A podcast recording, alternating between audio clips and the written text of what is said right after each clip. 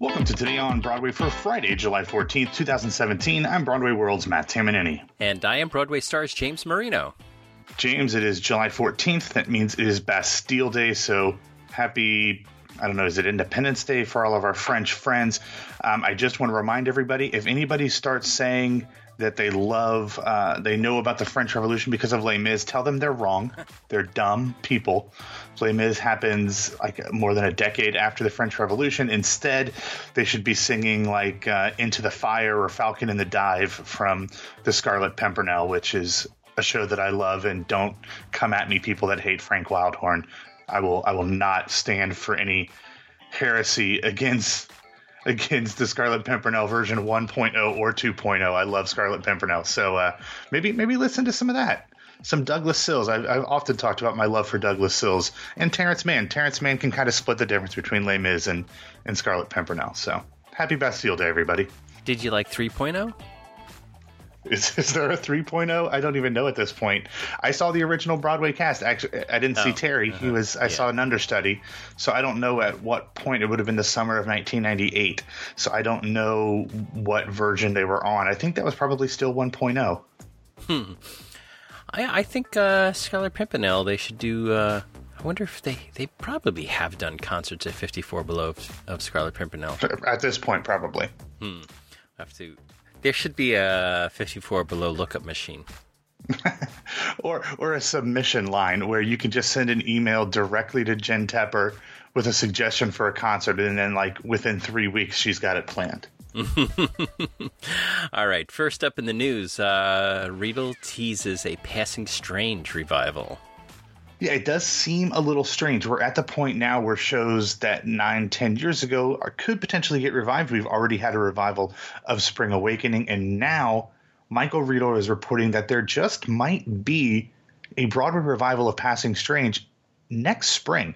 Apparently, Philadelphia's Wilma Theater is producing the show from January 10th through February 18th of this year, and Broadway producer John Hart is keeping an eye on the production with hopes that if everything goes well, that he could bring it to Broadway next spring. Now, he has added that it's very early on in the process, but he loved the show so much that if things go well with this production in Philadelphia, it could make a transfer fairly quickly. This Wilma Theater production uh, will not star Stew, um, but he, along with his co writer Heidi Rodewald, will be overseeing the production to make sure it stays true to their original version. Uh, in the article, Riedel goes into kind of talking about how Passing Strange Fates uh, were really sealed by the fact that it lost the Best Musical Prize to Lin Manuel's Miranda in the Heights, and and that if potentially it would have won, they think it could have run for a long time, but in fact it didn't and closed less than four or five months into its run. James, I, I know that theater has changed quite a bit. So the Broadway theater has changed quite a bit since Passing Strange was originally off Broadway. We now see shows like Once and and Gentleman's Guide and Dear Evan Hansen and Fun Home. These smaller, more intellectual, um, off the beaten track shows winning Best Musical at the Tony Awards. But it was like nine years ago. Are we? I mean, is it? Do uh, do you think passing a revival of Passing Strange, especially when a filmed version is readily available to people on PBS and on streaming services. I think is it time for that already? No, uh, Stew is a very Stew's a very talented person who is not a very nice person, and he should take his ass somewhere other than Broadway. Oh, oh, okay. Oh, I wasn't good. I w- okay. It's a total asshole. Okay. All right. In the show and casting news. Wow, I wasn't expecting that one to go that way, James. Okay, yesterday Lincoln Center Theater announced uh, the complete cast for its upcoming Broadway premiere of the play Junk by Ayad Akhtar. Joining Steven Pasquale will be the likes of, of Danny Master DiGiorgio, uh, Nate Miller, Ethan Phillips, uh, Miriam Silverman, Joey Slotnick, Henry Stram, and more. Um, the show begins previews on October 5th at the Vivian Beaumont Theater with an opening night set for November 2nd. Also in news in the news, more stars are heading to the Hollywood Bowl to sing ABBA or ABBA. Either one, I, am never sure which one it is. Um, joining the company are Tisha Campbell Martin, um, who was great on the 90s sitcom Martin. I love that show. Um, she'll be playing Tanya. Uh, Hamish Linklater will be playing Harry, and Steven Weber I love me some Steven Weber. Uh, will be playing Bill. They're joining Corbin Bleu, Dove Cameron, Jaime Camil, Lea DeLaria, and Jennifer Nettles. That production of Mamma Mia at the Hollywood Bowl will take place on Friday, July 28th, Saturday the 29th, and Sunday the 30th. In related news, um, on the Instagram, I saw Jesse Tyler Ferguson streaming some Instagram story stuff from rehearsals for Sondheim on Sondheim. He had a little bit of it was Jonathan Groff and Ruthie Ann Miles and somebody else I can't remember um, rehearsing some songs. So um, apparently they are in in the rehearsal room for that one already. Which so I'm sure there'll be a lot of good stuff coming out about that. Then yesterday, MCC also announced the cast and creative team for their upcoming transgender themed play Charm. Um, no relation to the TV show about witches called Charmed. Um, apparently, in the cast, it'll be led by actress Sandra Caldwell in her first major New York role. She'll be joined by Michael David Baldwin, JoJo Brown, Marky Irene Diven, Michael Lawrence, Hailie Sahar, Emmy nominee Kelli Simpkins, Marquis Vilson, and Lauren F. Walker. This is a show, James, that I haven't heard about, but the description of the show is really fun. When Mama Darlena Andrews, a 67 year old black transgender woman, takes it upon herself to teach an etiquette class at Chicago's LGBTQ Community Center, the idealistic teachings of Emily Post clash with the very real life challenges of identity, poverty, and prejudice faced by her students. That sounds like a show that has a lot of um, emotional, cultural umph while also having the potential to be incredibly funny. So I'm looking forward to that one. That will be uh, coming up next month. It'll begin previews on October 31st with an opening night set for September 18th. Keeping this train going, we also learned from the Daily Mail last night that Toby Stephens and Lydia Leonard will be playing the married couple at the center of Oslo when the Tony winning play makes its West End debut on September 30th. It is currently scheduled to run through December 30th. Um, also, last night we learned about the Young Vic's season, which is really exciting. They've already announced a couple plays: Billie Piper starring in a new version of Yerma, Sienna Miller playing Maggie in uh, Cat on a Hot Tin Roof, and some other things. But the show's added are a world premiere production of a of a of the Jungle, a revival of The Brothers Size by Tarell Alvin McCraney, who won an Academy Award for Moonlight, um, a new play called Inheritance by uh, Matthew uh, Lopez, being directed by Stephen Daldry, and then the one that kind of interests me the most is the UK premiere of Fun Home. So I'm interested to see James how that one does on the other side uh, of the Atlantic, and then wrapping up this show in casting news because we can't get away from ABBA. Yesterday, Lily James was announced to be joining the cast of the upcoming Mamma Mia sequel, Mamma Mia: colon, here we go again! Exclamation point. Uh, Lily will be playing young Donna, the younger version of Streep's character, Meryl Streep's character. So James, like we thought, it is going to be a little bit of a uh, flashback and then move forward. If you're unfamiliar with Lily James, she was in um, Downton Abbey. Uh, she was Cinderella in the new Cinderella movie from Disney. She's currently being seen in uh, in Baby Driver, which is a show that Jen and I talk about on Some Like It Pop on our next episode that's coming out this weekend. So a lot of stuff in there, James. So if there's anything in there that piques your interest, if not, if you want to call somebody an asshole, we can do that too. Well, I see that you've broken rule number 43. Okay, which is that one? Oh, you don't remember rule number forty-three? Is talking about Mamma Mia twice in one sequ- in one segment. is that like a? Is it that's a that's a Gibbs rule? Is that what that is? Yes, it is. All right, uh, let's move forward into the review roundup. Uh, reviews are in for Oscar Isaac as Hamlet. Yeah, we're not. Again, there's a lot of stuff today, unusually, so yeah. that's where we're kind of just running through things quickly. So we're just going to hit the big ones here. Uh, but the reviews for Hamlet over the Public Theater are really good. Sam Gold has a way of, despite what Michael Riedel's column says of really kind of stripping back these productions and doing something really interesting. Um, obviously, this is a star-studded production, so let's just see what our good friend Ben Brantley had to say. Who's afraid of Hamlet? Certainly not the director Sam Gold, whose gloriously involving new production at the Public Theater treats Shakespeare's daunting tragedy with an easy, jokey familiarity that's usually reserved for siblings and longtime drinking buddies. As in such relationships, Mr. Gold and his top flight cast, led by the majestically impudent Oscar, I almost said impotent, that would be completely different. Oscar Isaac in the title role, tease and tweak the object of their affections which happens to be the best known play in English literature and one of the naughtiest. naughtiest, not naughtiest. Man, this is a Brantley's uh, tricking me up here with these words. But that's because the creative team here obviously knows and loves its Hamlet so very well. Adam Feldman of Time Out New York agreed, staged in modern dress with a cast of nine in a minimal set. Its biggest indulgence is a bathroom where Ophelia, goes to sulk. Gold's Hamlet forsakes grandeur in favor of small moments of clarity. Its focus is on theatricality, comedy, and language. It keeps long speeches about the Trojan War, for example, but cuts the invading army of Fortinbras. There is singing, an onstage cellist, and some choice, overwrought death scene clowning from Keegan Mike and Ke- Mike Keegan Michael Key. So James, overall, I think this is this is one that is probably a really tough ticket to get, but apparently it lives up to the hype. Uh, it's interesting because my collection of uh, theater friends on Facebook are having a all-out war about uh, about this. That some absolutely love it, like the Adam Feldmans, and others just really hate it.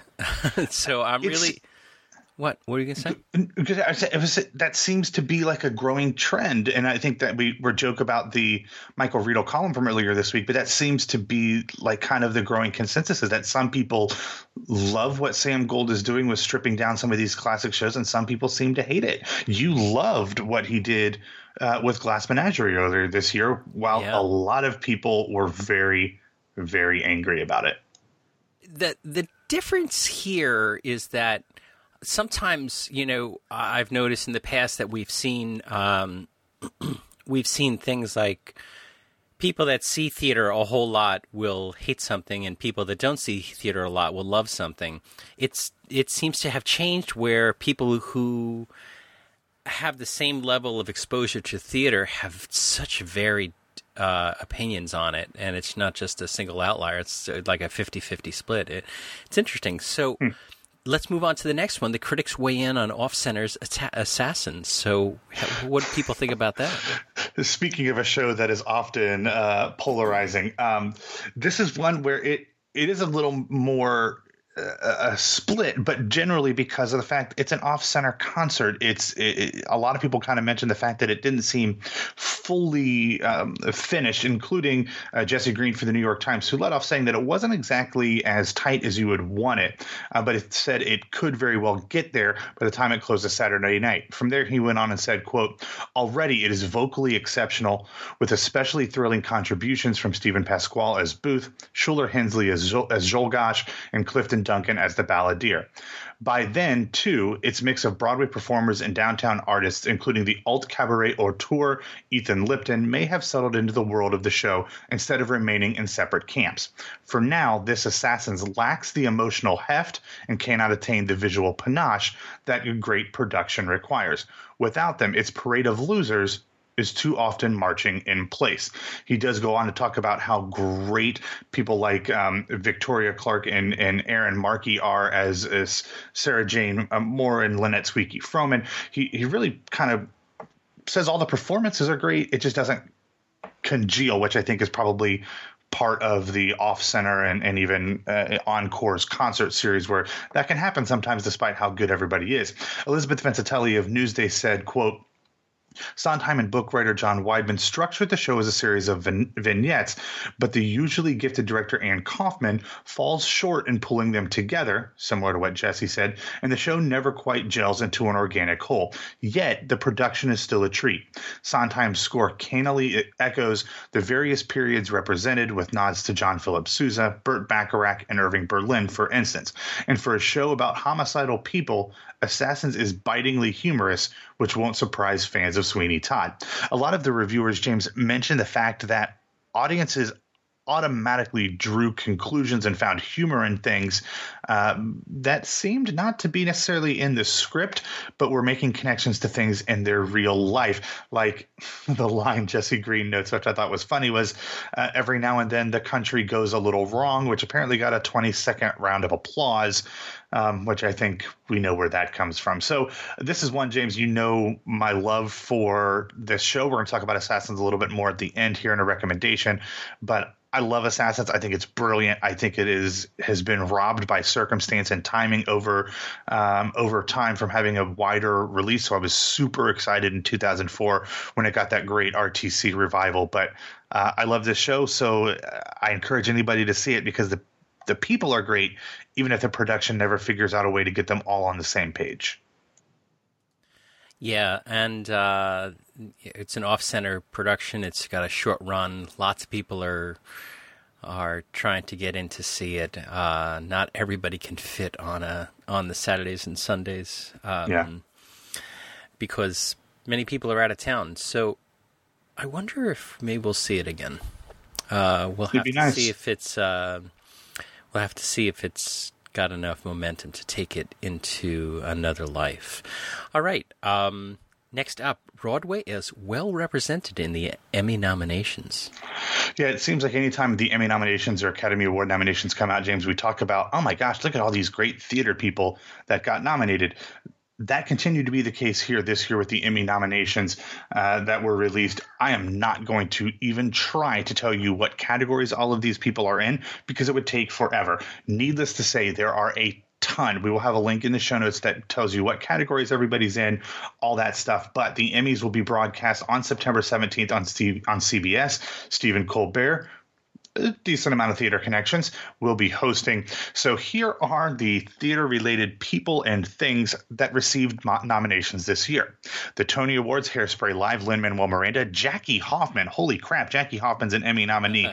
Her Twitter account made you very aware of that. Ron Cephas Jones, B.D. Wong, Hank Azaria, Carrie Coon, Denis O'Hare, Carrie Fisher, Becky Ann Baker, Angela Bassett, Cicely Tyson, Laverne Cox, William H. Macy, Jeffrey Tambor, Kevin Spacey, Geoffrey Rush, John Turturro, Benedict Cumberbatch, Robert De Niro, Lily Tomlin, Allison Janney, Elisabeth Moss, Viola Davis, Nicole Kidman, Jessica Lange, Alec Baldwin, Tituss Burgess, Tituss Burgess, an Emmy nominee again, John Lithgow, Mandy Patinkin, Michael Kelly, Jeffrey Wright, Alfred Molina, Bill Camp, Judith Light, Anna Chlumsky, Uzo Aduba, Tom Hanks, and I'm sure I'm missing some, but nonetheless, tons of theater people to root for when uh, uh, when the Emmys come around uh, in September.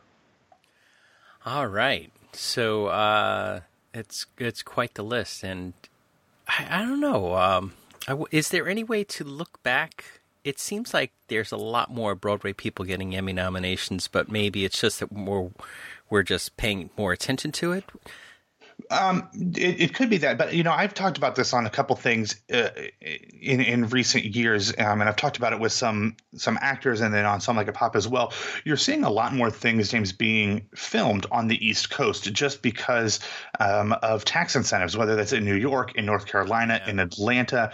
Um, so you're seeing a lot more productions move east rather than being based in Los Angeles. So the opportunities for theater primary actors to be cast in these makes it a lot easier. It's a lot cheaper to have people on the East Coast do these productions when they're on the East Coast. So a lot of these prestige things are being shot in New York or being shot in Atlanta. So it's much easier for people who are based in New York City to get these opportunities. And we know that theater performers are unbelievably talented. So by the time that they get the opportunities to show that on screen, they're going to be recognized for it. So I, I think it's awesome. I mean, I I, I love some of these things, and uh, um, seeing people who are specifically known as theater people like Jackie Hoffman, um, or or you know, I'm not going to go through that whole list again, but it's just cool. It's very neat. I guess that's uh, accurate because I remember uh, when lots of New York themed shows were shot in Los Angeles, and that doesn't seem to happen as much. like NYPD Blue was shot in Los Angeles.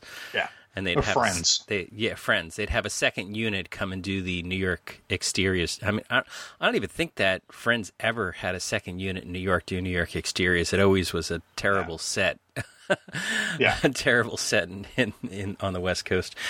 All right, here is our good news for the day. Not that the other stuff hasn't been good news, but this is right. really good news. Vulture, this is super. Oh, sorry. Go ahead. Go ahead. We go should ahead. tell them. Vulture named yes, a, a new theater critic. This is really interesting to me, James. Um, and you probably know how to frame this a little bit more than I do. Uh, but yesterday, New York Magazine editor in chief Adam Moss announced that Sara Holdren is joining New York, the magazine, as its entertainment site Vulture as their theater critic. here's where it gets interesting. First off, uh, the fact that they hired a woman to be the theater critic is fantastic. Um, but here's what gets interesting. Holdren is an accomplished director and theater maker. And according to the release, who will bring her original perspective to the role. She will write reviews as well as more essayistic pieces and begins the role on July 31st. James, tell me, uh, uh, you would know better than a lot of the backgrounds of these people who are New York theater critics. Do they not come from a, a journalistic writing background, or do, do do some of them, all of them, any of them come from a more theater maker background? That's kind of surprised me. I can't think of many, although any critics that have made a jump yeah. to a major a major publication like New York New York, New York Magazine. New York, New York Magazine. I, always get the confused in my head.